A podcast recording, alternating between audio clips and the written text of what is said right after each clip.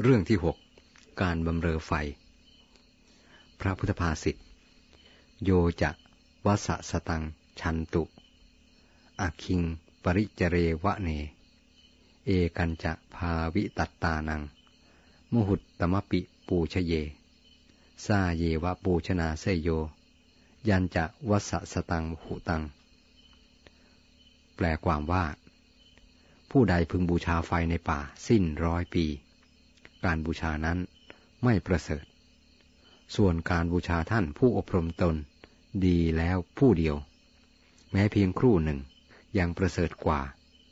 การบูชาสิ้นร้อยปีนั้น อธิบายความลัทธิพราหมณ์นิยมการบูชาไฟ ถือว่าไฟเป็นสิ่งบริสุทธิ์ ไม่มีอะไรทำให้แปดเปื้อนได้ คงความเป็นตัวของตัวเอง แม้เผาไหม้สิ่งโสโครกอยู่ เมื่อสิ่งนั้นหมดไปแล้ว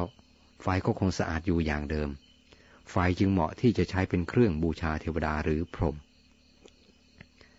การใช้ไฟเป็นเครื่องบูชาสิ่งเคารพนี้ ติดมาแม้ในพระพุทธศาสนา ตัวอย่างที่เห็นได้ ก็คือการใช้ทูบเทียนบูชาพระพุทธรูป และสิ่งที่ถือว่าศักดิ์สิทธิ์อื่น ๆ ตลอดจนถึงจุดบูชาเคารพศพตำราทางพระพุทธศาสนาชั้นพระไตรปิฎกยังไม่เคยพบว่า ใครนำดอกไม้ทูบเทียนไปเฝ้าหรือบูชาพระพุทธเจ้า แต่พอมาถึงชั้นอัตถกถา เช่น อัตถกถาธรรมบทเป็นต้น เมื่อกล่าวถึงอริยสาวก หรือใครก็ตามที่เลื่อมใสพระพุทธเจ้า ไปเฝ้าพระพุทธเจ้าก็มักกล่าวว่า มีของหอมและดอกไม้ติดมือติดมือไปด้วยเสมอ ของหอมที่ว่านั้น จะหมายถึงทูบหรือไม่ สันนิษฐานว่าน่าจะเป็นอย่างนั้น ในเมืองไทยเราเวลานี้ การบูชาพระรัตนตรัยใช้ดอกไม้ทูบและเทียนเป็นประจำ เทียนเป็นคู่คู่ทูบสามดอก ดอกไม้ไม่จำกัด บางท่านอธิบายว่า ทูบสามดอกนั้นบูชาพระพุทธเจ้า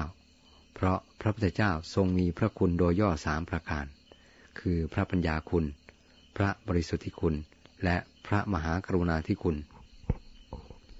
เทียนสาเทียนสองเล่ม บูชาพระธรรม เพราะพระธรรมแบ่งเป็นสองส่วนใหญ่ คือธรรมและวินัย ดอกไม้บูชาพระสงฆ์เพราะพระสงฆ์ท่านเปรียบเหมือนดอกไม้ที่ต่างสี ต่างสันฐานนำมาจากที่ต่างๆ แล้วจัดร้อยเป็นพวงมาลัย หรือจัดเข้าระเบียบดูสวยงาม เหมือนพระสงฆ์มาจากที่ต่างๆ ตระกูลและวรรณะต่างๆ มาร้อยด้วยเชือกคือวินัยเขาเป็นพวงเดียวกัน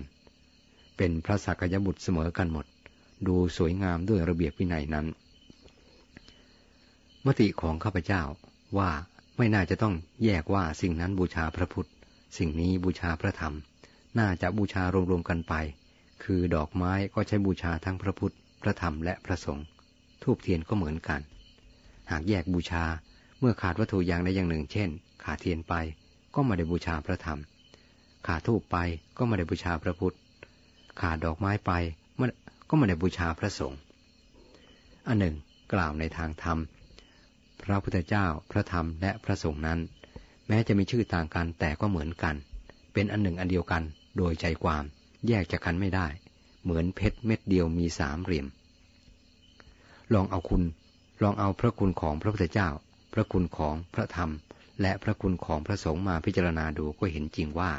เป็นอันหนึ่งอันเดียวกัน เพราะฉะนั้นพระศาสดาจึงตรัสว่า ผู้ใดเห็นธรรม ผู้นั้นเห็นเรา ผู้ใดเห็นเราผู้นั้นเห็นธรรมเป็นต้น หมายถึงพระพุทธเจ้าโดยธรรมกาย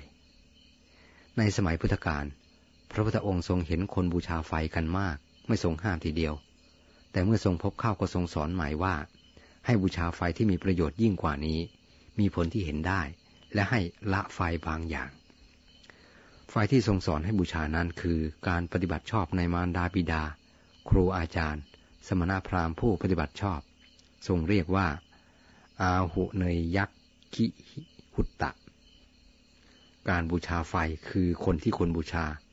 การสงเคราะห์สามีพัญญา บุตรธิดา บริวารชน ตามควรแก่ฐานะ